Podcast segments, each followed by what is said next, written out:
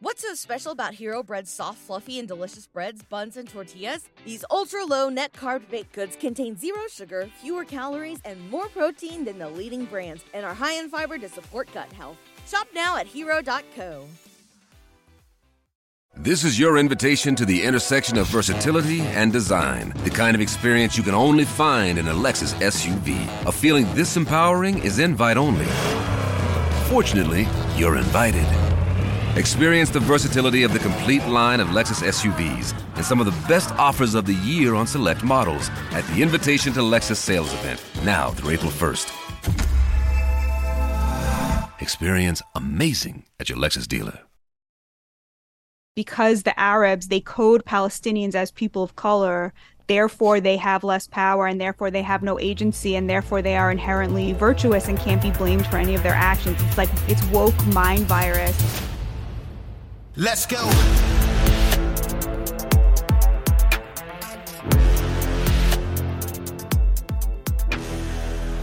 Welcome to Citizen. We've got a special guest today, author and journalist Batya Ungar Sargon, which I now know what that means. I didn't realize you were part Indian. Yeah, I'm a quarter Indian. I feel like once people know that they can see it in my face, um, is what I've heard. No, no, I don't believe No? that. Um, maybe I don't know. I don't even. I don't. I don't know uh, what people look like. What the hell? Um, I found out something about your ancestry recently, but I don't know if you're out if you're out about it. Oh, so out? Yeah, I don't people know. If I can say it, but it's like they know. Yeah, well, I guess I've said it before that um, my my maternal grandmother's Jewish, which by your fucking weird ass rules, like you tried to just ro- for a non um, evangel- evangelical group of religious people, you you do kind of try to loop some people in on technicalities from time to time. Yeah, when when we see someone we like, we don't let them go. I, I hate to break this to you, Dan, but you a Jew, man. Yeah, you know, it is what it is. I went to therapy for it, and they couldn't fix me. Um, we've been we we tried. We had a conversation before we started the show that you and I both have super fucked up senses of humor. So we're gonna try to keep the weird Jew jokes to a to a minimum, but it's probably not gonna work. So because we're like a minute and twenty seconds in, and we're already talking shit. Oh, yeah, we're gonna we're gonna try. Uh, but apologies in advance if uh, if Nah, fuck that. Um, yeah, so uh, let's let's get for. It's been a while since we've had you on. Um, Yeah. fucking year and a half, maybe. I don't remember. It's been it's been. I think you were like Wow. the second or third episode of this show, if I'm not mistaken. Wow. Um, but a lot of stuff's happened since then. A lot of stuff's always happening. I mean, in your world, your job is to keep up with what's happening and then kind of, um, I, I don't know, put a put a lens on things for people to try to understand it. I mean, I get those comments a lot in my email and DMs. People that are like, "I don't have time to keep up with the news, so thank you for kind of distilling it from uh, this particular lens or that." Um, so tell me, let's let's go back to the beginning though. Tell me about your childhood.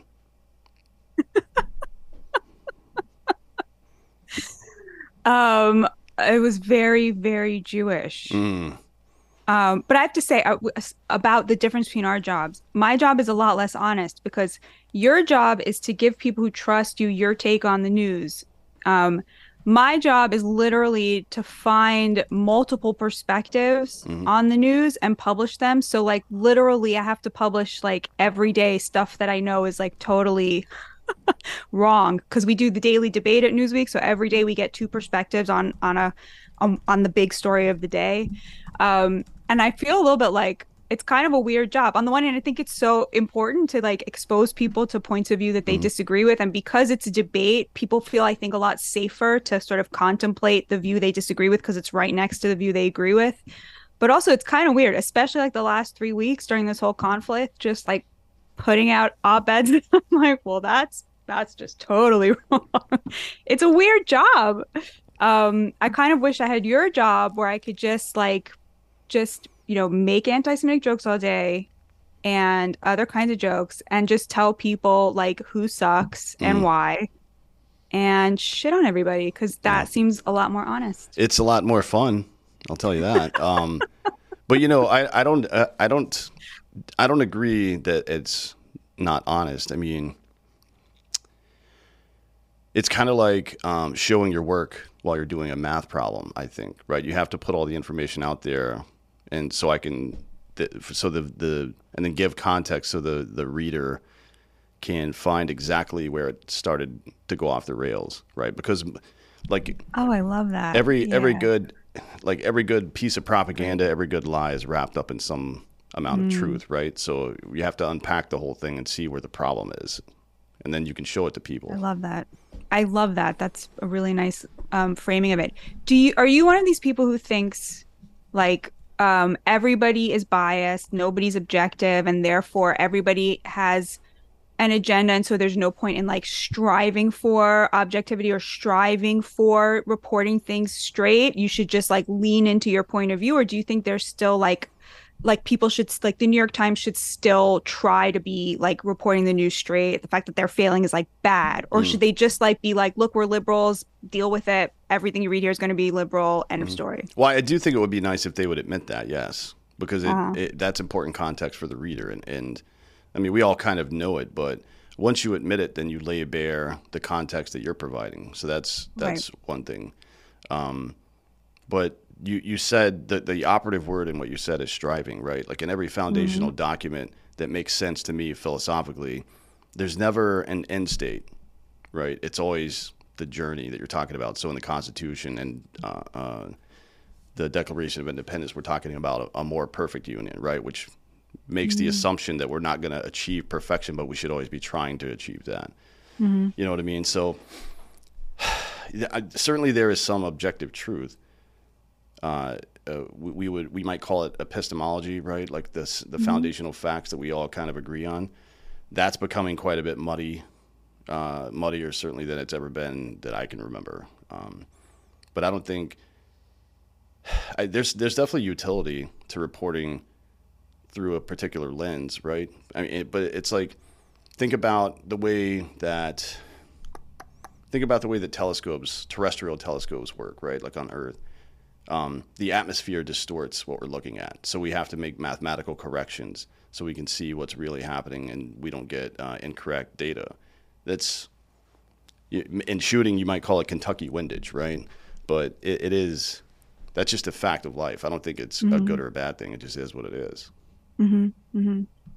Yeah, I think I I think I agree with that. Like it's obviously like people come from a certain point of view, but um you can you can give up completely on the idea of trying to say like look, I can see this from a kind of outside perspective, right? Which is what unfortunately most of our media has done. Mm. Or you can be like, look, I know I have a certain orientation here. I know my, you know, to be aware of like your own biases so that you could be striving to be better at it. Yeah, I totally agree with that. Yeah, but it's like you know, the the problem is when, and this is something that we're dealing with these days, maybe more than ever. I mean, propaganda is not new. Um, Yeah, certainly, yeah. right? But uh, Yeah. it, it's opinion used to be very clearly opinion and not presented as fact. I mean, that's fundamentalism, right? Regardless of it, whether it's religion or not, it's still fundamentalism. If you think that your take on the world, you're making empirical claims about the universe, and you don't have definitive evidence, right, that's widely accepted that what you're saying is true, then that's an opinion. That's how it works. Uh, but and then you purport that your opinion is the fact and that it can't be challenged, like the science, for example, and then we get Yeah. into some fucking problems. So it's not. Pe- people say that it's the new religion, but that's just the way the human mind works. Like we, uh, uncertainty is a big problem for us. I think it. I think it causes us a lot of mental stress, and that's what anxiety really is. You know, it's it's uncertainty. Like I haven't. I don't I don't know what's going to happen in the future. I don't know if I'm prepared. That that's usually where anxiety comes from. Um, and you know, people see it as an intrinsically bad thing, but I don't. I think it's just like a pain receptor. Like yeah, it sucks, but it's giving you a message. It's your brain and body telling you that you need to go do some work somewhere or something, right? Yeah.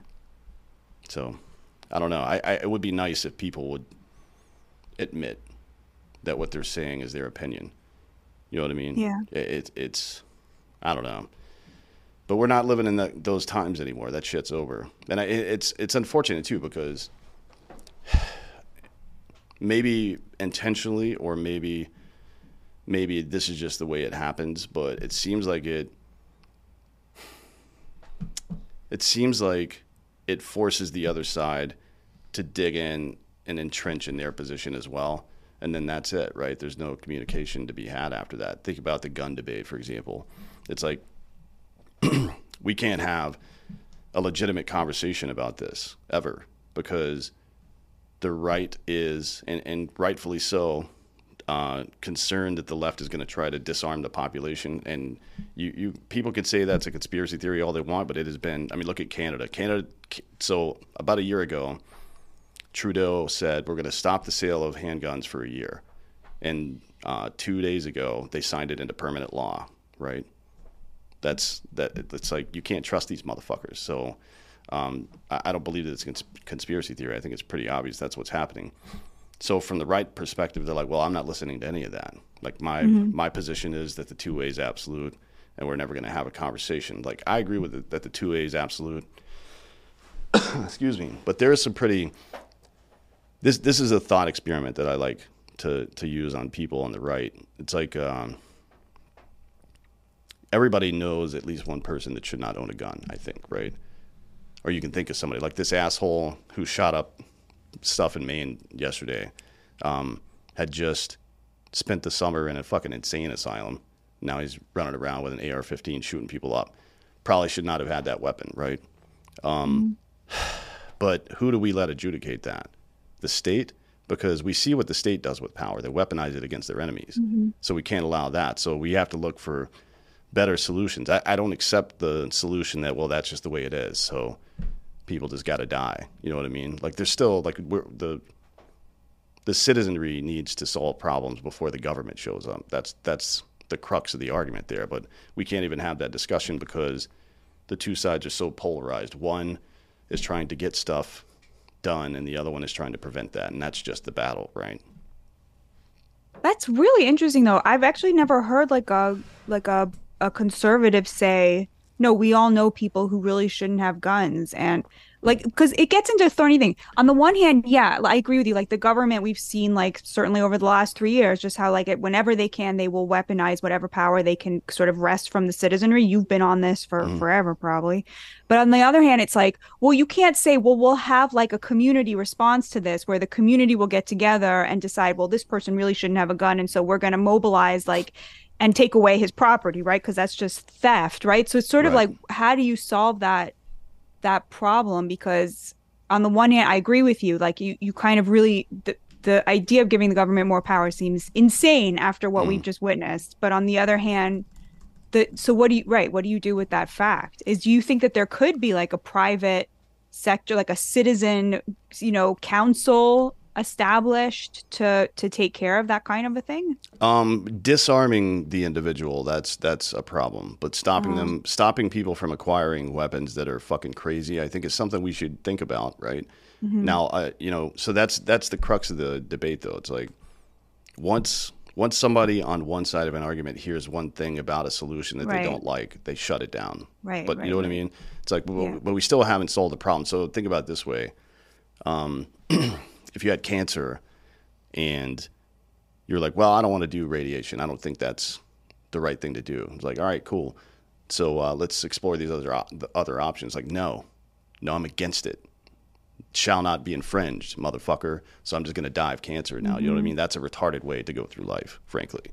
Um, you're saying if you were not debating like leftist you could find your way around to something like a background check if they weren't the ones pushing for it Um, I mean, I don't, I don't know about specifically what, what it would be, right? But it's it's a conversation that needs to be had. And frankly, with, with regard to, to violence of any sort, gun violence included,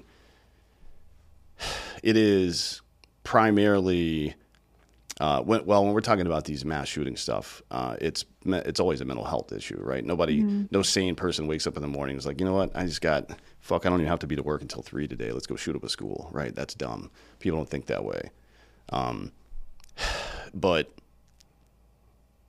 so so that that's a that's a difficult problem to solve, and the vast majority of murders happen uh, uh, between young black men and other young black men in inner cities. We we don't talk about that. I mean, there's there were 22 people killed last night in Maine. That's an average weekend in Ch- South Chicago. Like seriously, that happens every week.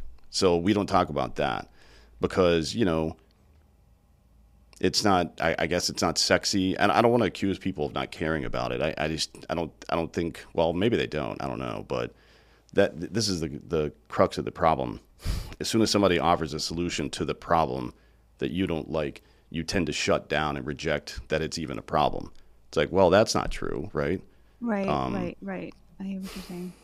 Yeah, So, the, I, the yeah. reason that we don't we don't talk about um, urban crime is because it's committed by blacks, and in the in the woke worldview, people of color have no agency, and so you can't point out when they do bad things um, because it embarrasses white progressives. And actually, it's very relevant to what's going on now in the coverage of the Middle East, which is, you know, why these leftists are suddenly coming out in support of, you know, these mass raping uh, baby mutilators, Hamas, and it's because like they, t- so to them the, because the Arabs they code Palestinians as people of color, therefore they have less power and therefore they have no agency and therefore they are inherently virtuous and can't be blamed for any of their actions. It's like it's woke mind virus mm. on fire. And so what they're doing now is they're trying to retrofit a crime to these Israelis that would justify like the brutal their brutalization and so they start accusing Israel of committing a genocide because that's how they justify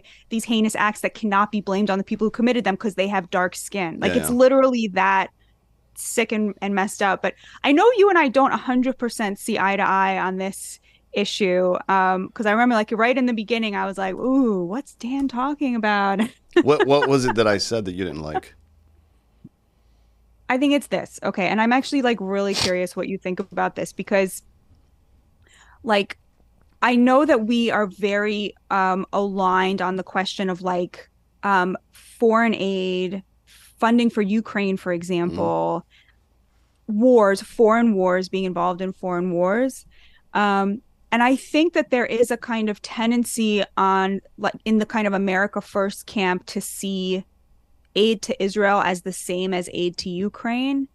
And I think that I see it very differently. Like, obviously, okay, I'm sitting here with this huge Jewish star. Like, obviously, I'm not like totally objective here, and I'm just mm. going to completely admit that. But I, I, I've been asking myself all this time, like, am I just a total hypocrite because I'm very against funding the war in Ukraine? And I think that we should be sending military assistance to Israel, although definitely not boots on the ground. I think that would be a massive mistake and I think that would be very bad for Israel and very bad for America. I think the difference is this: like, I think um, Israel actually is an ally that's pulling its weight, and the way that you know that is because a they don't need boots on the ground, and b um, they are actually a strategic ally in the fight against Iran. Like our our focus should be on China right now. It should not be on Russia, and it should not be on Iran. Like there actually is a country that is trying to destroy us and but we we do have um we there is a new axis of evil forming. Um you know iran china and russia are now um very much aligned against our interests but we cannot fight those three wars and we shouldn't be fighting those three fronts. We should be focused on china and we should be bolstering allies who actually bring something to the table and can provide a front for us that we benefit from in a really big way. And I think that Israel is very capable of doing that because they actually are capable of fighting Hamas and Hezbollah on their own. Like they actually can can can handle that if they have enough artillery. They actually have shown over the last 70 80 years that they can take on five Arab countries at once. Hmm. And I think the the real proof of of this again, like I could just be a complete hypocrite, probably am, but like to me, there was a kind of proof for my thesis that they're an ally that's actually capable of pulling its weight. Um, because a couple days ago, um, this uh, Saudi Arabia shot down um, a Houthi, which is the Iran-backed separatists in Yemen, a Houthi drone that was headed towards Israel. And of course, like the Saudis didn't do that because you know they hate terrorism and they have love in their hearts for the Jewish people. They did that because they freaking hate Iran and they see Israel as worth aligning with in the fight against Iran. I mean, so that was to me was like, oh, if Saudi Arabia is looking at this situation and thinking like, okay, we know who we want, which pony we want to back in this race, and it's Israel, like that is very good for America. And they didn't do that as a favor to us either. So I think like that's why Israel is different, and that's why like we should be making sure that they have the ability to fight that fight because they're fighting it for themselves but also for us. And but again uh, troops on the ground like the reason that that Iran supported Israel uh, Hamas I don't know how much they supported them. I don't like fully buy the that they admitted that they planned this Hamas attack but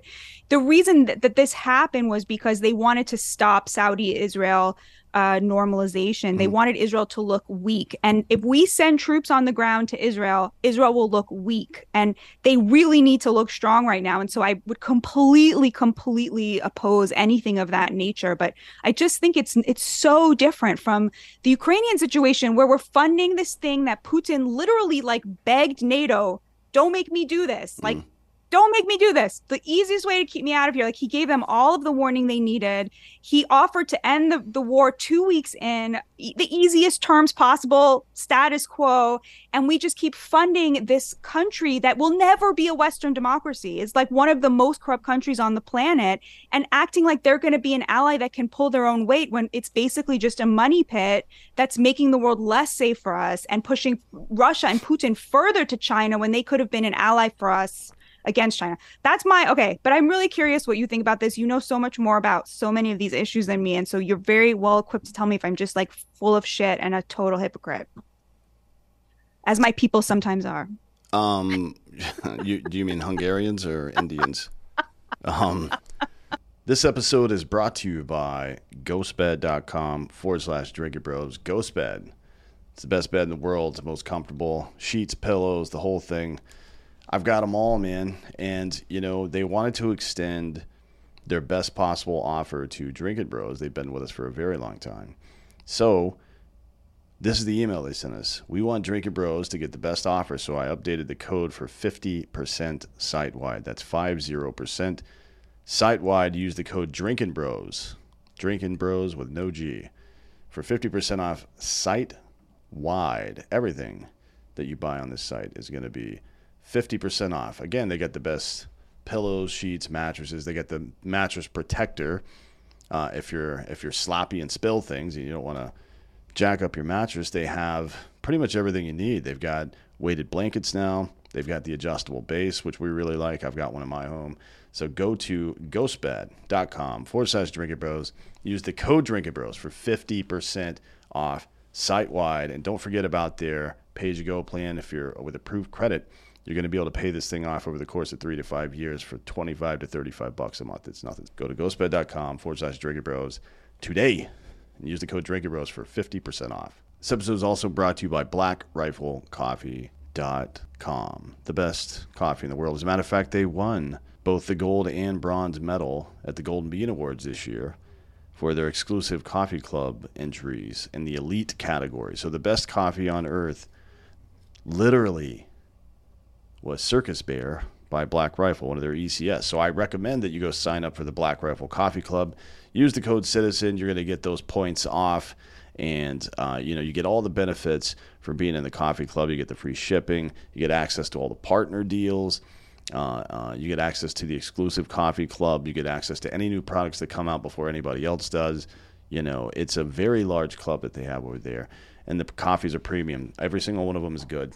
Uh, you, are going to get experience for you. You can do just the plain coffee club, and if you want your two bags of, of uh, espresso or your two bags of Silencer Smooth or whatever it is you drink, you can get those two bags or one bag or whatever you want every month, or and or rather you can use the ECS, the exclusive coffee club, and get access to some of the most premium coffees on the planet and kind of learn what it is that you like. You know what I mean? So then you can order those premium coffees from Black Rifle as well. So, and uh, we all know they got the best branding, the best merch, and their buddies. You know, we're all friends here. Uh, we love Black Rifle. So go to blackriflecoffee.com, sign up for the coffee club, or buy something, do whatever you want. Um, use the code citizen, you're going to get those points off. This episode is brought to you by 1stphorm.com forward slash citizen. Free shipping on all orders over $75 when you use the link. And you're not going to spend less than 75 bucks. I mean, they get the best products in the world, especially the OptiGreens. You know me, I don't eat vegetables.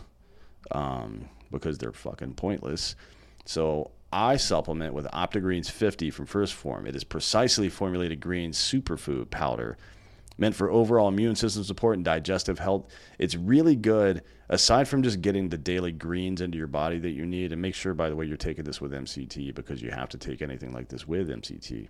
80% of your immune system is located in your gut and your digestive tract, right? So healthy digestion is essential for overall health and wellness. Not to mention that most of your serotonin, I think 96% of your serotonin or 94% is made in your gut as well. So you're going to be in a better mood. You're going to feel better physically and you're going to feel better mentally if you are taking these greens.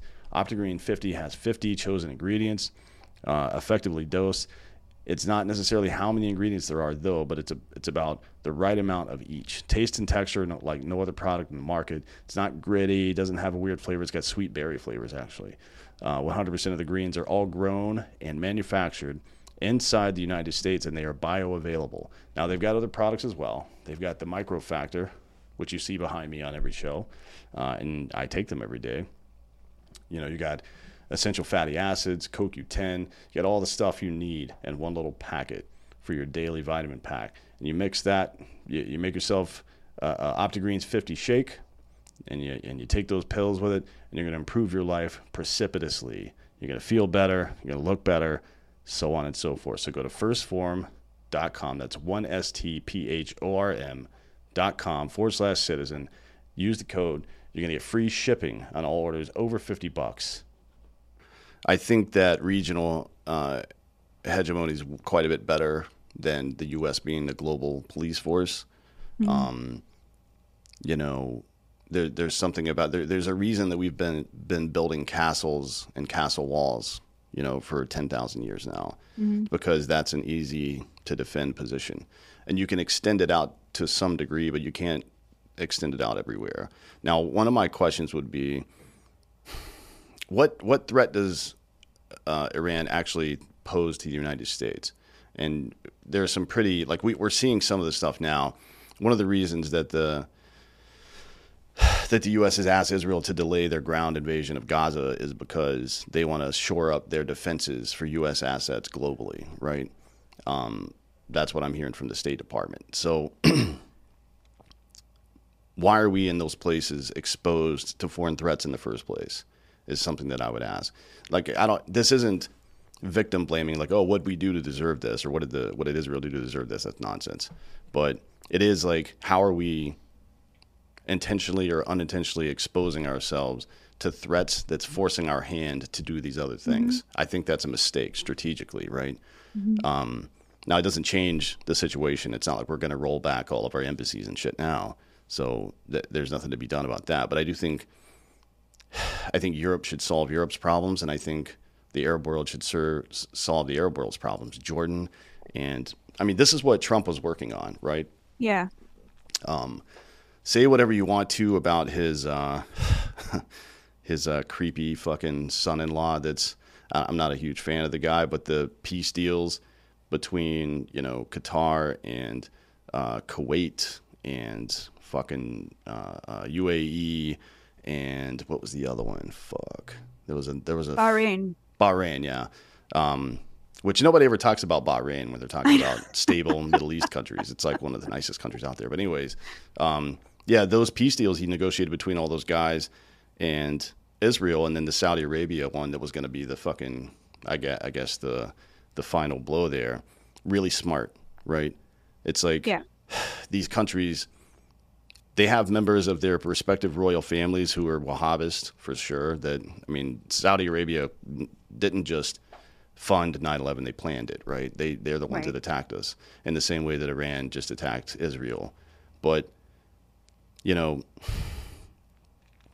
having those alliances, I think, is important. But I think it's a regional issue. If we can if we can advise and assist and economically to some degree and, and be involved in that stuff then it's probably in our interest. But um, I, I, and in that way, Israel is a strategic ally in that particular fight. But I don't think they're an ally of the United States at all. Like, what what is it exactly that they provide us, except for here? Here's, stay with me for a moment.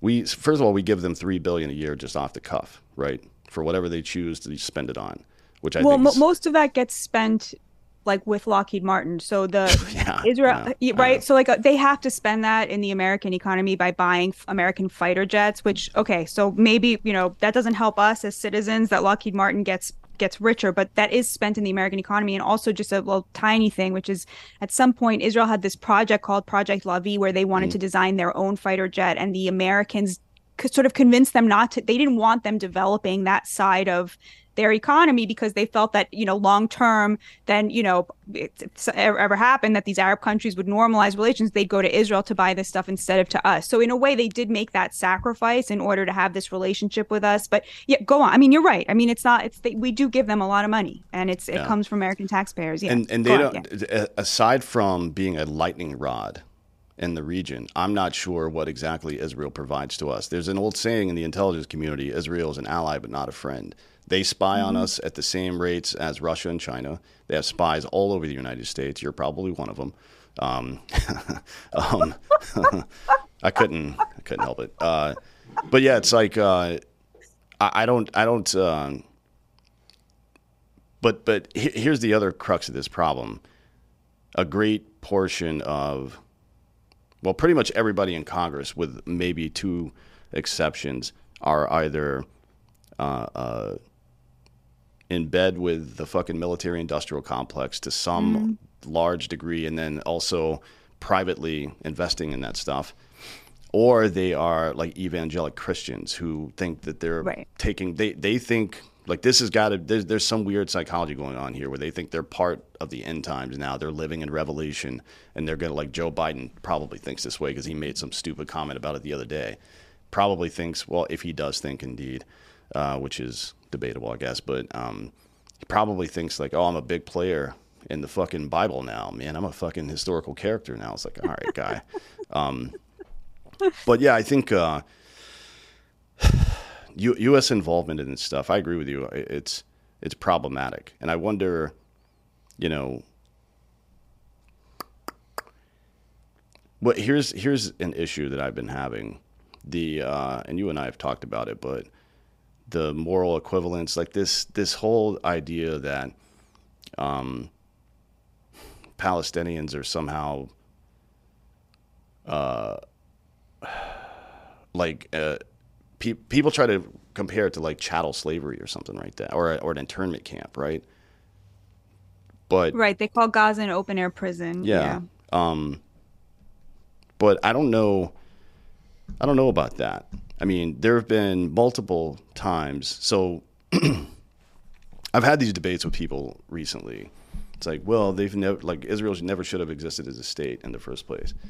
It's like, all right, I mean, you can have that debate, I guess, but Britain owned it. They owned it because they conquered it, and that's how the fucking world works, bitch. Like, if you don't think that that's how the world works, what's what country are you in? If you're in the if you're in the Arab world, the Ottoman Empire conquered that shit, and they took it back from fucking uh, Macedonians or Greeks or whomever else, right? At some point, so it, at one point it belonged to Southern Europeans. You know what I mean? And now it belongs back to you and whatever the fuck. That's just how the world works. So all of the arrangements that were made back in the day to divide up that land seemed relatively preferable, right, to both sides. I think um, it was just Yeah, it's so that- weird to me like when conservatives are not like when when people on the right Mm. are like Israel shouldn't exist it's like they managed to win wars repeatedly Mm. against five Arab countries that were trying to annihilate them like I thought you guys were on the side of like you know like you know you win a war and then there's like you know the borders are redrawn it's Mm. Yeah. kind of Yeah, I mean that's Um, that is kind of how it works. I think. I mean, not not. I Yeah. think that is how it works. So, you know, and then you know, multiple times after that, in in lieu of whatever peace plan was going to be put in place, the PLO or whomever else, right, whatever proxy they were fighting on behalf of, decided to um, decided to choose violence instead, right? Because I think, Yeah. and, and they say it out loud. Like, I, I don't hear any Israelis or Zionists who aren't Israel Israeli talking about the annihilation of the Arab world. I've never heard anybody say that. to be honest. And you can see the evidence of that because there's two million Arabs that live in Israel, and get along just fine so far as I can tell. You know what I mean? Um, so the the two sides are not equal. Is the point of that? Um, one side is has entered modernity in the same way that even evangelic Christians now there's stuff in the Bible that they choose to ignore. You know what I mean? There, there's part of their Right. theology from back in the day that they choose to ignore because it's incompatible with modern life. The Arab world, to a large degree, has not done that. Now there are some exceptions. Jordan is pretty good. Bahrain's pretty good. Kuwait still has a caste slave system with Indo Indonesian people, but I mean, as as far as like general civil rights for their own citizens, it's it's relatively normal there. So there's there's exceptions, but for the most part, through the Middle East, they've chosen to stay in the fucking seventh century. You know what I mean?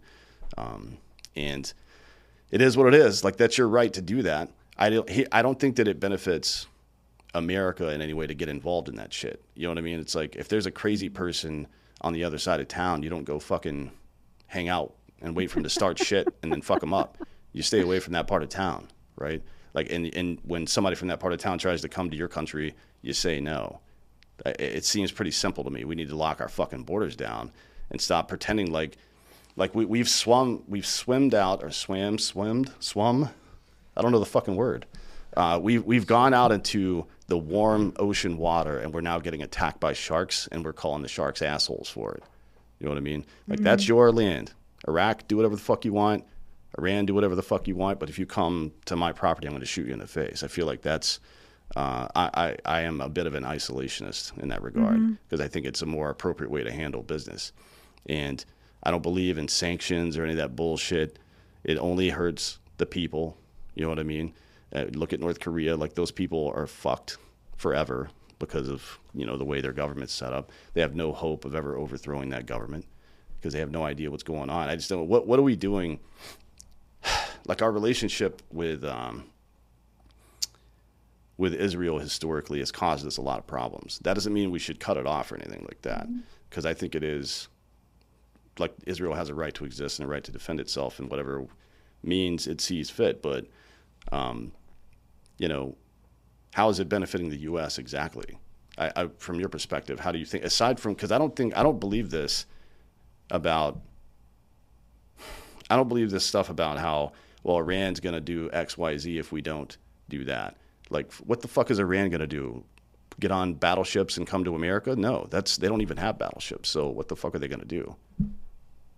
Right. Um, all incredibly important questions that I can sort of answer, but probably not to your satisfaction. But um, so first of all, the U.S. refused to help Israel in 1948. Um, the U.S.-Israel relationship only started warming up in 1967, which was when Israel successfully fought off again these five Arab states, and when things started to shift in the direction where America started to think, oh, it's important for us to have some sort of sphere of influence uh, you know, uh, in in that when they were fighting communists, basically, like they they started to think like, right, again. So yeah, you're totally rolling your eyes. Yes, Cold War, etc. But that the the U.S. Israel relationship started um, under perhaps a misguided, but under like the America was not there for Israel when it was facing annihilation in 1948. They started to warm up to Israel when they thought Israel had something that it could offer. Now, of course, 80 million evangelicals, like you said, it's not nothing. A lot of um, support for Israel at the political level is no doubt driven by the fact that evangelicals see their destiny as bound up with the Jewish people, um, and you know that's not something that you know. I mean, I think it's crazy for for Jews to not be grateful for that because you know there's we faced a lot of bad countries and this is not one of them. This country's always been incredible to Jews and very protective of us. Um, but so in terms of what do they provide now and the question of Iran, it's such an important question because yeah, you're right. Iran is not going to bomb us. We saw with like through Obama that they were trying to like cozy up to us, like they wanted to have a good relationship with us. And Obama, who really didn't like Israel, was like, great, let's make that happen. Um, I, I think the answer is like is again is with China. Um, like that that that relationship is always going to be stronger than whatever we can you know cobble together with Iran. They are always going to be um, supporting China. The relationship between China and Iran is extremely strong. Strong. China came out on the side of Hamas after the atrocities of October seventh, and China is our number one enemy. And so, like to me, it's sort of you're right. they're they're not going to Iran's not going to send a nuclear a nuclear bomb at America, but it's never going to be um, an ally of the U.S. Its interests are always going to be opposed to ours. And I, I think I know that you have complicated feelings about Donald Trump, but I think his foreign policy was so spot on. Like what Biden's doing now, Israelis are very grateful for it. They feel like he's been extremely supportive. I feel like he's been very supportive. But I think that Biden, like Obama, he likes his allies weak because that makes them. De- dependent and that mm-hmm. makes them pliable. And I think Trump likes his allies strong because he thinks that weakness is lame and he wants his friends to be not lame, especially if they're in photographs with him. He doesn't want to be photographed with people who he thinks are weak. He doesn't want to be associated with people he thinks are weak. And so when I look at what did the Trump doctrine look like, well, um, yeah, he, I don't think he would have funded this war in Ukraine. That's very clear. He felt that we should be, you know, trying to make friends with Russia rather than alienate them. He wanted to get out of Afghanistan. Of course, he he was rolled over by the State Department, but you know, no more foreign wars. Let's get rid of NATO. I love when he says that. I don't know why we're funding that organization. I don't know why it exists. There's no more Soviet Union. It's absolutely ridiculous that we are funding NATO. He mm. was spot on about all those things, but also he really, really, really wanted to be a close friend of Israel. And, you know, you could say that moving the embassy was, you know, a deal he made with Sheldon Adelson, you know, in, in exchange for $150 million during the campaign. Probably the moving the embassy, like that's true. I mean, mm. you know, that, that, that does seem to be like a, a promise he made for the money. But but after that um, you can see that in the in his approach to the middle east that he felt it was very important that israel um, be, see him as a friend. And to me that suggests that he saw israel as strong. Like he saw it as um, somebody that the U.S. Could, country the U.S. could rely on to protect our interests in the region. And I've spoken to people, which I mean, you probably know more than I do about this, but I've spoken to people who have told me like you know classified stuff about ways in which Israel does help the U.S. in terms of you know our our ability to be in that region. You're right israel spies on america america spies on israel right? It's very you know you're it's it's a, it's a great point that it's an ally and not a friend. Um i certainly see my you know i'm american and so america's interests come first for me all the time. Um but at the same time i do think that there is a case to be you know people think that um like i've seen tucker carlson discussing this on his show right that that if we support Israel, we are effectively entering World War III. And what we should be saying to Israel is this is your fight, this is not our fight. We don't want to start World War III. That to support Israel is to goad Iran into a war in which they see themselves as fighting us. But I really think it's the opposite. I think that the more we can support Israel and in it taking on Hamas and Hezbollah, the less likely we are to see Iran waging war against us, getting involved in this war because you can rely on Israel to stand up for itself. It is it's never going to ask for boots on the ground and it's never going to ask for more than simply the artillery that it needs in order to wage this war on its own. And I think that's really what you've seen. I, I think that Biden has been giving Netanyahu cover. Not, I don't think Bibi said. I don't think uh, Biden said to Bibi, "You can't do this ground invasion." I think the Israelis wanted to wait, mm. and I think Biden gave them cover, and I I appreciate that because I think he took a lot of heat for like he allowed the narrative to come out that he was the one keeping them from invading. But I think that they were really trying to push off this ground invasion because they're leveling buildings that are on top of the tunnels. They're preparing the way. They're getting rid of the booby traps. They're minimizing the casualties on their end, which, and they gave 750,000 Gazans were able to move to southern Gaza. So they, they, they got rid of many, they enabled many of the civilians who would have been casualties to leave. And I think that that kind of taking a beat and gathering themselves you know instead of going in in the heat of the moment right after the attack like it's it's so great that they took that time and um I just think it I, I don't know that they're behaving rationally. I don't trust Netanyahu at all. Netanyahu has for his entire career for the last two three decades built up hamas very intentionally mm. because he wanted to weak, weaken the palestinian peace camp the fatah peace camp that operates mostly in the west bank and so he felt that if you divide and conquer the palestinians he won't have to worry about a palestinian state and so he was very active in building up hamas and i, I think you're going to see a lot of israelis blaming him for the attack and and what happened when the dust settles mm. but um yeah, in general, I think the the I I you know I think Trump has really good foreign policy instinct and that he correctly saw Israel as a very strong ally that was that would be able to protect us. But I, I think all the questions you're asking are totally legitimate. Like I don't think that you know. I, I think say, you know saying we shouldn't enter World War III totally legitimate. But I, I think you know JD Vance has a bill out today I think where he's saying we need to decouple aid for Israel and aid for Ukraine and I I, I think that he's right about that and I think they are different. But again, possible I'm just a complete hypocrite on this. Um, yeah, I, I, don't. I don't think you're a hypocrite. I mean, it's it's it's not an easy solution here, obviously. Um, yeah. But I, uh, from a tactical perspective, I'm not sure I agree with. Uh, it's a good Yeah. idea to hold off on a ground invasion. Mm-hmm. Um, one, but it's it's not right to say indiscriminate bombings, but it does have an effect, right? I mean, civilians are going to get killed, um, and I don't I don't accept that. I wouldn't accept it for my country either. I, I think You it's, wouldn't? I think no. I think it's I think it's immoral. Um, I'm an operator. I fucking shoot. I'm a gunfighter. You know what I mean? Put Mm-hmm. me on the ground and let me go gunfight. I can tell the difference Uh-huh, between a fucking civilian and a and a, and, and and a fucking terrorist. Uh, and I'm willing. I, it's as as soldiers, we're supposed to put ourselves at risk before women and children. And I think it's unacceptable to not do that. Frankly, I think it's cowardly. I don't, I'm not saying that Israel itself or the soldier or the IDF are cowards, but I think that is a cowardly move, and I'm uh, very not cool with that. Um, I, I just don't think like there's no. If a woman picks up a gun and starts pointing it at me, I'll blow her brains right out of the back of her head. I have no qualms with that, right? Um, but if I kick a door down and go into a house and it's women and children with one terrorist, I'm going to shoot that bitch in the face. You know what I mean? And then leave the rest of them because i i- even if they're providing material support, that's not. We're not. This isn't the fucking Middle Ages anymore. We don't operate that way. It's not World War One. You know, where we just fucking mustard gas and carpet bomb shit. Not that they're carpet bombing. I don't believe that. That whole hospital story was complete bullshit. Um, I didn't make any comments on it for the first couple of days because it felt like bullshit.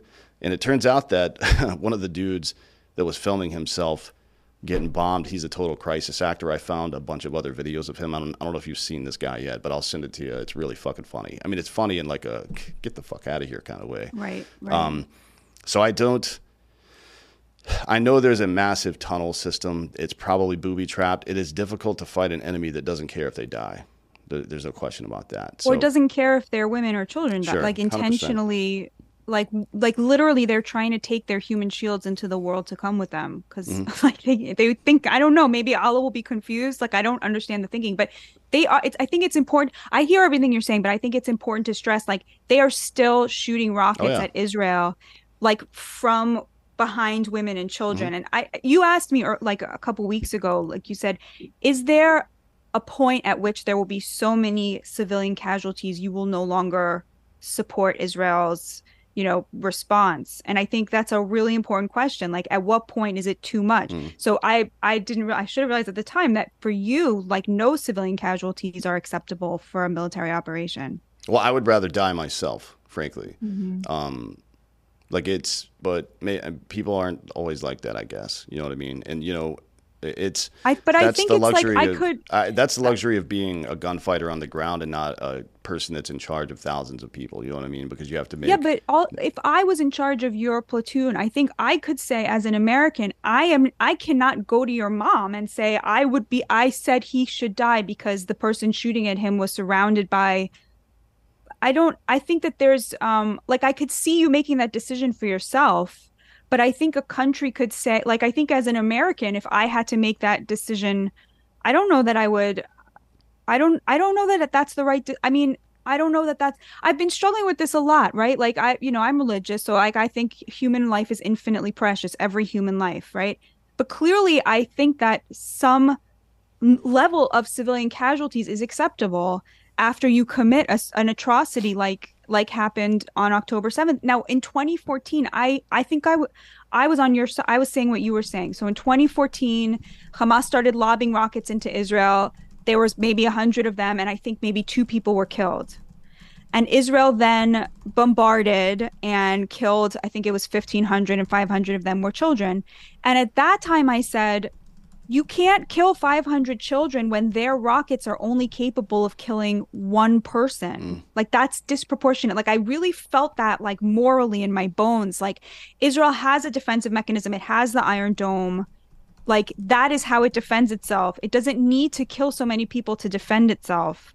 Um, but I feel very differently this time around, and I think it's because they um, I, you know, it's funny because people on the right are accusing me of being such a naive lunatic back then. They're like, they were Nazis back then. You, they just didn't have the capacity to like do it the way that they did it this time around.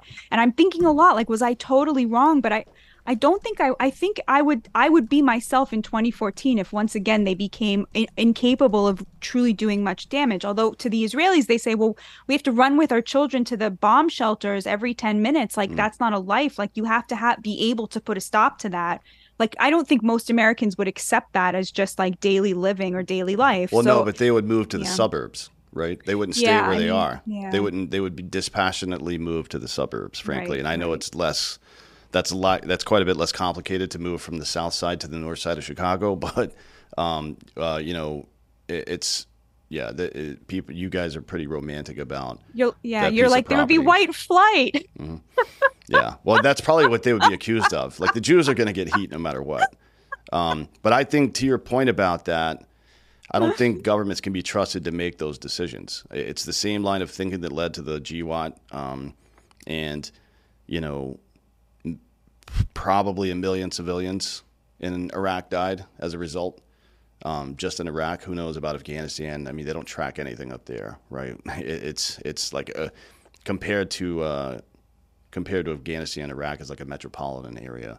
Um, right, but Dan, we weren't protecting our homeland then. Like the Israelis are protecting their mm-hmm. homeland. Mm-hmm. Like it's very different. Like we were, we didn't belong there. Like we had we were just we didn't belong there i think it's it's you don't think that's a difference that matters i, I think that if you can use a righteous cause to do unrighteous things then you'll mm-hmm. you'll fabricate righteous causes uh-huh. right um, so like just think about mm-hmm. obama the the drone campaigns that he ran thousands of civilians were killed um, mm-hmm. and uh, uh, thousands of people were killed and uh, estimates are that 90% of them were civilian right um, that that's unacceptable. It doesn't matter what yeah. the cause is. I don't think. I, I mean, agree with. But then you know, I mean, th- I, I can see the counter to that too. Like Hiroshima and Nagasaki, for example, the Empire of Japan was going to fight to the last man. The, the mm-hmm. last time we faced an enemy that didn't care about casualties and were willing to not at, down to the individual level, right, die themselves without regard for their lives or sacrifice the people around them as well,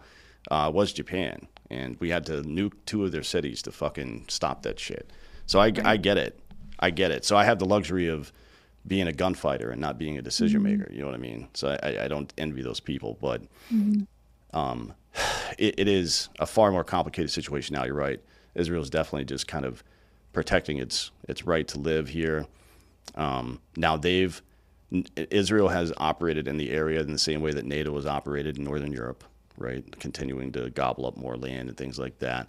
Um, how do you feel about that? Because it's it, it is I, I think it is a very shallow provocation. Frankly, it's like oh I'm sorry that you're the the fucking empty parking lot next to you didn't have a house on it, so we built a house and lived there. Like you, you really hate us that much that you, we can't even be neighbors. That's kind of what I get from it, right? Because, um, I guess here's the question: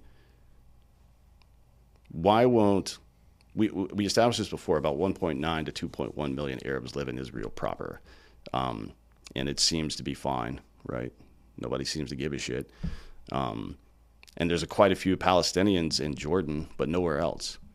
I, I guess there's some in, in, Lebanon as well, but quite a few Palestinians in Jordan. 60% of the population, I think, is, is Palestinian uh, because that's where they came from originally, Transjordan. Uh, but aside from Jordan, everybody else in the in the Middle East has kicked these people out, including Egypt, so Africa as well. They've kicked them out of their countries. Do you have a theory on why that is?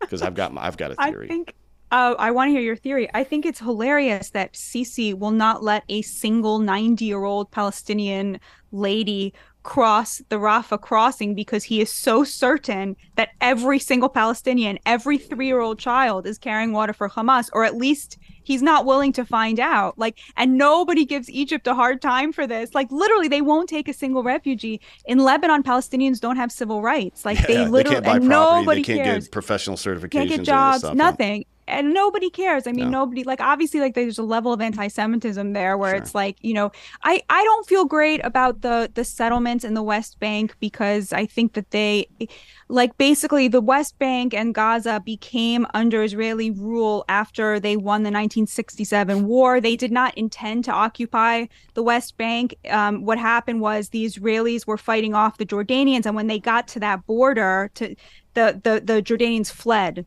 And so, you know, some little schmo called his com- commander and said, Hey, what am I supposed to do? They're running. And he said, Advance to Jerusalem. And so they advanced to Jerusalem and they retook Jerusalem. And of course, like, Jerusalem has so much meaning to Jews, like historically. Um, but at the same time, what they established there was a military occupation because it was meant to be temporary. And so they did not give the Arabs who live there citizenship. So you're totally right that the 20, 25% of Israelis who are Arabs, they're full citizens. They have totally equal 99% of the same rights as Jewish Israelis. But in the West Bank, they don't have the right to vote for the Israeli government, even though the Israeli military will exercise, you know, it's, you know, will will exercise state power against them. Mm. So that's like a big problem. And for as long as it was like, okay, this is temporary, we got to figure out how we're going to live with these people. They keep bombing our buses. They keep, you know, killing our children. Like, how are we going to? They keep rejecting our offers to give, make them their own state four times. They were like, no, this is not good enough. This is not good enough. But then what Israel started doing was encouraging Israelis and Jewish Israelis to move there and establish settlements on that land where they had civil rights and yet they were living next to people who didn't. And that is deeply, deeply, deeply problematic. Now, does that justify um, mass rape, setting babies on fire, tying a parent up and then dismembering their child in front of them limb by limb? Of course not. But, you know, this situation um, was unsustainable and very, very bad. The, the Gaza situation is different because um, there actually was an, a parliamentary election. Hamas won, and then it basically esta- there was a coup. They took all of the members of Fatah and threw them off the roof of the building with all the gays, and they established a dictatorship basically both in the West Bank and Gaza. There haven't been elections in 15, 20 years. So there's like it'd been this dictatorship of Hamas. 2006. Yeah. Yeah. Um, so you know, at, at- it's very difficult. Um, so they at, at some point had to, you know, Israel established this military blockade, which is very punishing. But again, like you know, Gaza has a border with Egypt. So, I mean, I, as a Jewish person, don't like to see Israel being, you know, oppressing people. But at the same time, like, there's nothing there that wasn't a two way street. Hmm. Israel just has more power. But it's not that the, it's woke mentality that the Arabs made no choices and had no agency. They had a lot of agency in the way the situation went down. And so both sides are like very culpable. Egypt is cul I mean, everybody played a role here. I don't have a theory why other Arabs don't like Palestinians. Um, I'm kind of worried about hearing yours though. I don't think it's about not liking them. Um, Okay. Although Kuwait did, Kuwait, a number of countries kicked them all out. So there were uh, thousands in in Kuwait's. I think it was 130,000 Palestinians, and they they Wow. kicked all of them out. I didn't know that. Yeah. Um, and there are there are a number of other countries, including Egypt, that kicked all the Palestinians out as well because they kept fucking attacking Egypt, um, which is like, uh, I mean, I don't know what that's about, but here's I, I don't think it's about other people not liking Palestinians necessarily, although there is some caste situation going on where they don't they're not real quote unquote real Arabs or whatever the fuck. Uh, and then you know it used to be kind of a rally cry from Palestinians themselves, like oh we're not Arab we're Palestinian. It's like all right, cool dude. It's like saying you're from Texas but you're not American. Just shut the fuck up. um, but this is this is what I think. I think that the Middle East is perfectly happy to keep Palestinians right where they are and fund their terrorism, so Israel is forced to respond because the the the optics are not great for Israel, and and that it boosts recruiting for jihadists throughout the Muslim world, and not just fucking uh, overt jihadists, but you know Wahhabism itself. You know the, the stuff that they teach, even in Saudi Arabia and madrasas. Eighty-two percent of their schools are madrasas. They are their primary education facilities.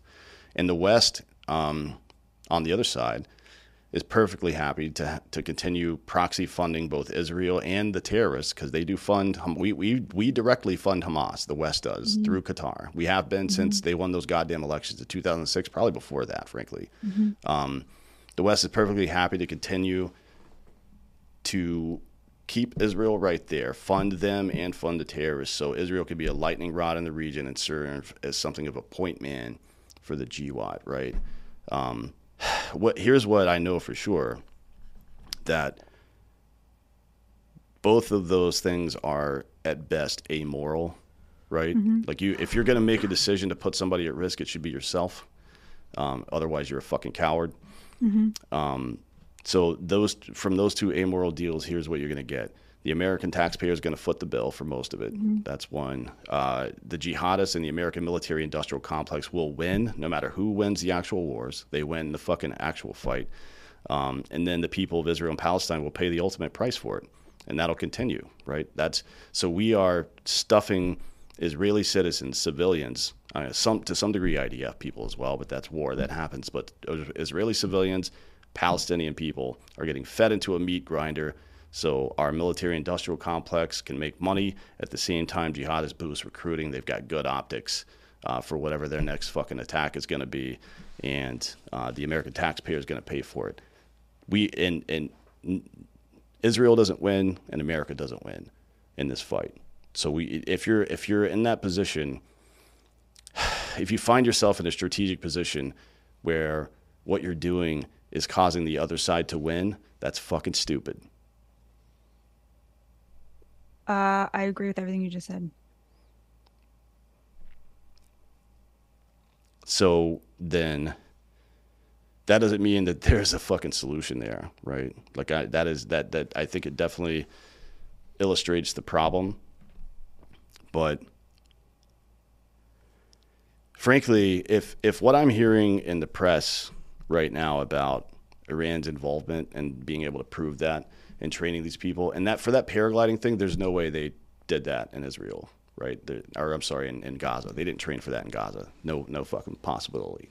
Israel would have noticed that immediately. Um, but if what I'm hearing about Iranian involvement is true, I think that Israel has all the justification it needs to fucking light Iran up. And I, I'm, I'm shocked, frankly, that they haven't yet. I'm shocked by a number of things. I'm shocked by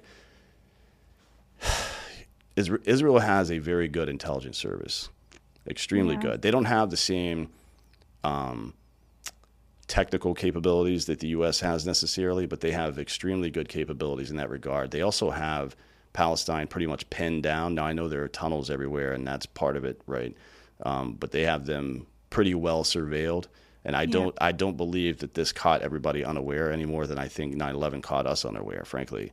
So like, there's a lot of fucking problems here, and the way that we're executing this is very clearly wrong, right? From every perspective. I don't mean morally wrong. I mean incorrect tactically. It's fucked up. Mm-hmm. Not just this past couple of weeks, but the entirety of how we've handled this, to include what you said before about, you know, Netanyahu basically inventing Hamas in the same way that we invented the fucking, we turned the Mujahideen into Al Qaeda, and then we turned the Sons of Iraq and Iraq into ISIS that spread throughout the region as well. We've done this over and over again. You know what I mean? Um, So if you're Israel, what do you what do you think the reaction should like? Say goodbye to your credit card rewards. Greedy corporate mega stores, led by Walmart and Target, are pushing for a law in Congress to take away your hard earned cash back and travel points to line their pockets. The Durbin Marshall credit card bill would enact harmful credit card routing mandates that would end credit card rewards as we know it. If you love your credit card rewards, tell your lawmakers hands off my rewards. Tell them to oppose the Durbin Marshall credit card bill. Everybody in your crew identifies as either Big Mac Burger, McNuggets, or McCrispy Sandwich. But you're the filet fish Sandwich all day. That crispy fish, that savory tartar sauce, that melty cheese, that pillowy bun. Yeah, you get it. Every time. And if you love the filet of fish, right now you can catch two of the classics you love for just $6. Limited time only. Price and participation may vary. Cannot be combined with any other offer. Single item at regular price. Ba da ba ba ba. Okay, let's g- given yeah, massive intelligence failure. Mm. These people should be strung up, you know, in the streets. Everyone who had played him. What What do you think Israel's response should be? Well, I think it should be the response that was coming before this attack happened, which was Netanyahu going to prison for the rest of his life and all of his cabinet going away as well. I mean, you got uh, I- you guys, you're American. The Israelis were this close to civil war, right? Because Netanyahu was doing some crazy shit with regard to gobbling up power, eliminating the judicial branch essentially of of uh, out out of the way so they could kind of do whatever they want with carte blanche, right? I mean, it would be imagine the U.S. where Congress could pass any law they wanted to in, in violating the Constitution, and there's no recourse through the courts. That's essentially the what we would, he was trying to set up there. So, you know, it, it's very clear that it, it is demonstrably clear that Netanyahu has no he, he has no intention on having a peaceful solution to any of this stuff, right? Ever. Mm-hmm.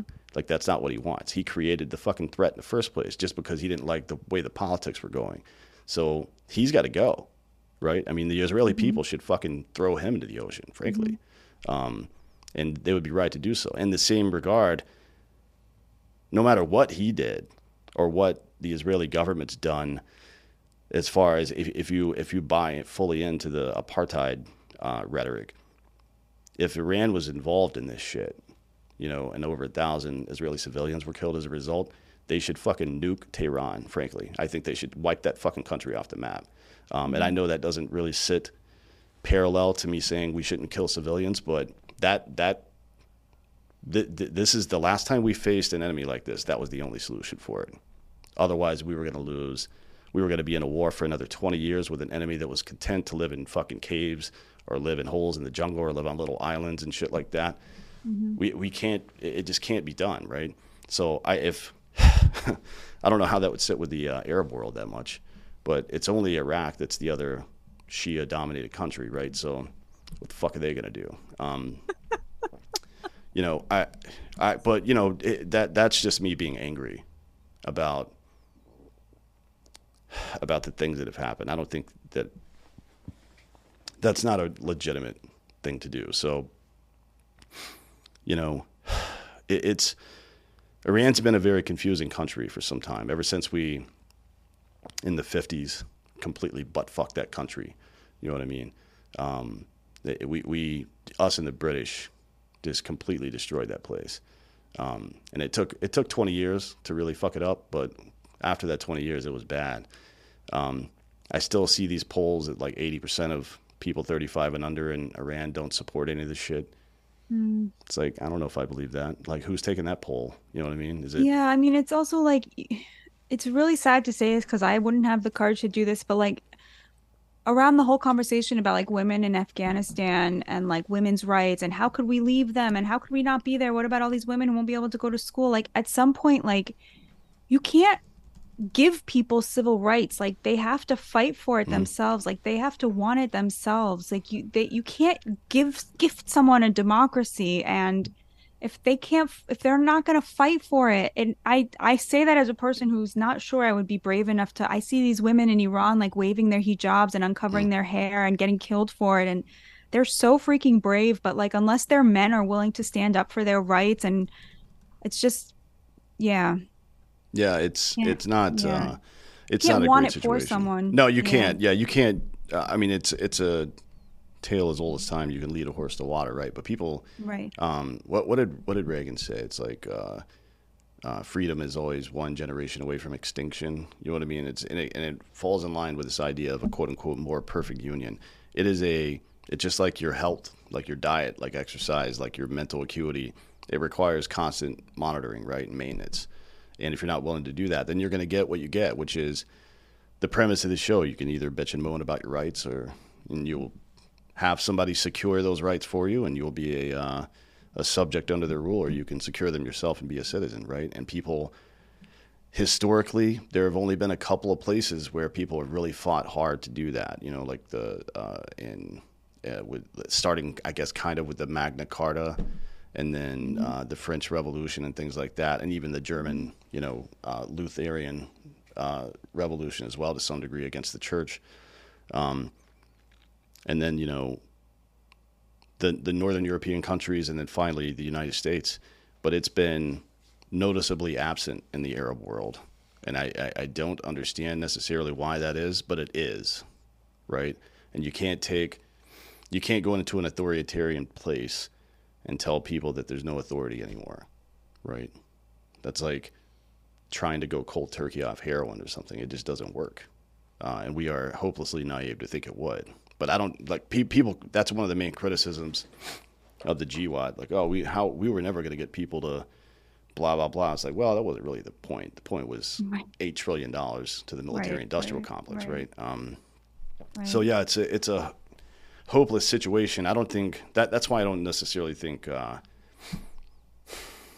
if you're uh, if something was stuck in a blender at the bottom and it's just rattling around and you couldn't get the blender to stop, it doesn't make a lot of sense to reach down there and try to grab it, no matter how precious the thing is. You know what I mean? It's there's not going to be a positive result out of that.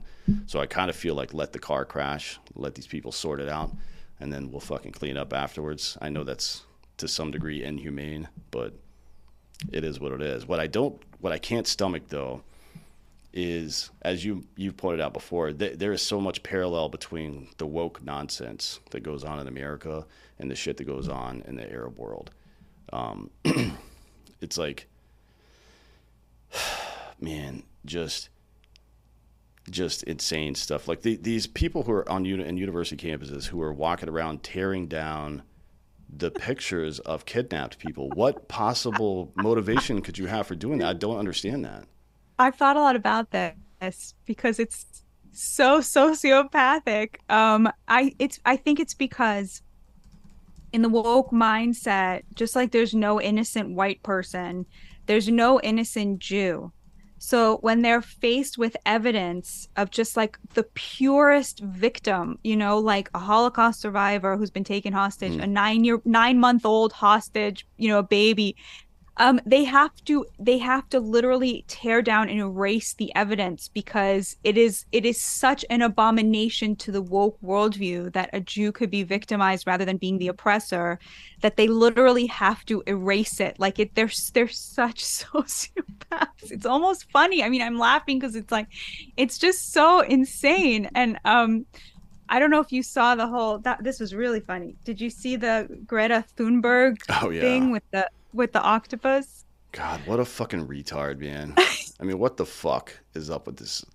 I mean, she she's like uh like the probably the most effective crisis actor of all time, right? Yeah, but it was amazing. I mean, she literally brought down the climate movement with like this stupid little stuffed animal, as if anyone cared about this stuffed animal. Oh, she right? Well like- this this week she's protesting the wind farms that she spent the last five years protesting for, right? So it's like Insane. The the protest mindset becomes, and it, it, this is the case for anything, whether it's uh, it, whether it's healthcare, right? Healthcare becomes an industry, so we're no Right, longer right, interested in healthcare. We're interested in customers now, right? Uh, and then the same thing happens with any kind of justice movement whatsoever, whether it be you know professional unions. Th- this happened with them, or any cause, whatever it happens to be. That's why we. It's why the BLM movement happens. Like we got to a point where racism wasn't really a big deal to be honest like Right. people just it just wasn't affecting people much anymore but this entire industry had been built up around you know ending racism it's like oh fuck well we better find some shit you know what i mean because to I a- mean, sa- same thing with the Me Too movement, Oh, right? yeah, yeah, like, yeah, yeah. It's ridiculous, same man. thing. So I mean, I so I, I like the. I think a lot of people get caught up to it, caught up in it, uh, and with noble intentions too, which is unfortunate because, you know, it's the same thing with how things went down after 9-11 our, our patriotism got weaponized against us. You know what i Yeah. mean and it's happening it happens like it, your empathy will always be weaponized against you by fucking Totally. authoritarian governments. That's just the way it is. So you know that's why it's really important to fucking ask difficult questions and if somebody calls you an anti-semite for it or if somebody calls you uh, a terrorist supporter for it or whatever it is they can go fuck themselves frankly like asking questions and getting. I thought you were going to be like, wear that label proudly. No, no, no, no, no. I'm kidding. I mean, I guess you could, um, but yeah, I don't. Just, just saying saying no is really important. yeah. You know what I mean? It's hard for a lot of people to do it because it makes them feel awkward, I guess. But um, Yeah. some it, it and and you know one final thing, it's perfectly reasonable not to take a side in a fight between two assholes. Um, we've gotten to this point in in the West where we feel like we need to have a hard opinion one way or the other on things, and it used to be like people on the news might, people who are experts in a particular industry might have hard opinions on stuff, and everybody else is like, oh well, this guy thinks that, I guess. But now it's like, why are we asking ordinary people with nine to five jobs to weigh in on this shit? Frankly, like, yeah, you're entitled to your opinion. That's certainly the case, but uh, what is it adding, and how much are you exposing yourself to fucking unnecessary risk by by doing that? I, not that not that you should fucking hide, not that you should go full Anne Frank or anything, but uh, I had to slip one of those in. Um, what do you think about Anne Frank just publishing her diary? What the fuck, man? It was her diary. I never even thought of that, like that it was private. Yeah, what a dick move. I Mm. Yeah, literally never thought of that. Wow. What are you gonna do? You know? I think it's more offensive that they took out like the sex stuff. Oh yeah. Why? I mean, I don't understand that. I, I understand why the little uh, graphic novel booklets that were being given to kids about it were removed because you know, uh, well, hashtag me too, yeah. But I like uh, that's unnecessary. We don't need to program our kids or anything, probably, Totally. right? Um, but yeah, history is history. It is what it is. Yeah. Like tearing it down doesn't. If it, it's ripping down these posters of these kidnapped people to me reads the same as trying to remove things from history. You know what I mean? It's like you're trying to whatever you think or believe is getting too close to that thing, so you need to fucking obfuscate it. That's what it feels like. But you're a journalist, so you can't do that, right? Um, I can only do it in my capacity as a spy for the state of Israel, but um, if I get caught, then the, the gig is up. Yeah, I guess. Uh, I don't know that there would be that heavy a penalty for that, though. to be honest, uh, not in this country, anyways. Uh, we gotta we gotta cl- wrap up here. Uh, I really always enjoy talking to you and having reasonable conversations. This is more reasonable than the first conversation we had about this issue, certainly. But you know, that's the point of having an ongoing dialogue about stuff, Yeah. so we can Thanks you know for sort of. for being a person who it's always totally rewarding to disagree with. Oh yeah, you can light me up. I don't give a shit. right? I mean, my my response to being challenged on something is to put all my facts out and be like, all right, does that make sense? Because if it does, then now we can talk about it. Um, tell tell everybody where they can find you and find your work. Um, I can't, um, in good conscience, tell people to go to Twitter because it's so terrible. Um, but I am on Twitter. Um, I'm I'm the opinion editor at Newsweek, and I have a new book coming out in April. So hopefully, I'll be back to discuss that, if I may. Um, anytime. it's about um, who is the American working class and do they have a fair shot at the American dream? And I'm very excited for you to read it, Dan, and tell me what you make of it um, when it comes out. When's it uh, When's it out? Uh, it's out in April. Um, no, I mean like when's it, when are you finished with it though, so I can read it before. Oh, it, I just got the copy at its back, Oh, so it's done. Cool. What when are you going to record the audiobook? Oh, well, somebody has to buy the audiobook first, so yeah, it'll be a while. Yeah. Why? Um, because then they, I guess they, I don't know. That's just how it worked with the first book. if I may give you some advice. oh, yeah, just Uh, record it. you could just record it. Yeah, you could come here and Oh. record it in our studio if, if you want. Um, Oh, pretty pretty that. easily. Yeah, and then you can you can all you do is upload. If nobody's bought the rights to it, you upload it to um, uh, directly to Audible and associate your personal bank account with it, and the money goes right into your bank account with a thirty percent fee that uh, Amazon wow. takes. Obviously, yeah. Oh, that never even occurred to me. Sixty five percent of uh, book sales are Audible now. Wow. Did I get undersold on the Audible for my first book? Yes, almost certainly. Usually, like the publisher will charge you fifteen to twenty-five grand to record the damn thing in the first place, or they get you know a percentage of the sales. But unnecessary. You could just pay somebody independently, probably Mm-hmm. five grand to record and edit the whole thing for you. I mean, if it's like 160 to 260 pages or so, like a normal Yeah. normal book, Yeah. yeah, it's not that hard. Cool. Thank you. Mhm. keep that in mind. Yeah. Um, thank you so much for having me. This was um, such a wonderful conversation. I learned a lot, and um, thank you for your open mindedness and your kindness and your friendship, which has become very important to me. Good. I'm glad to hear that. Uh, and thank you as well for all of those things and for coming on the show today. I appreciate it. Anytime. Yep. We'll have you back soon as soon as the book's out. Uh, and thank you all for listening. This has been Citizen.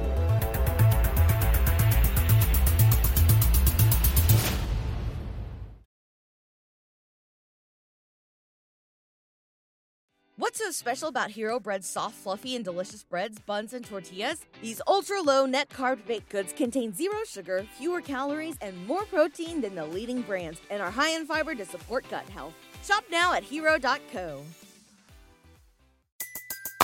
Everybody in your crew identifies as either Big Mac Burger, McNuggets, or McCrispy Sandwich. But you're the filet fish Sandwich all day. That crispy fish, that savory tartar sauce, that melty cheese, that pillowy bun. Yeah, you get it. Every time. And if you love the filet of fish, right now you can catch two of the classics you love for just $6. Limited time only. Price and participation may vary. Cannot be combined with any other offer. Single item at regular price. Ba da ba ba ba.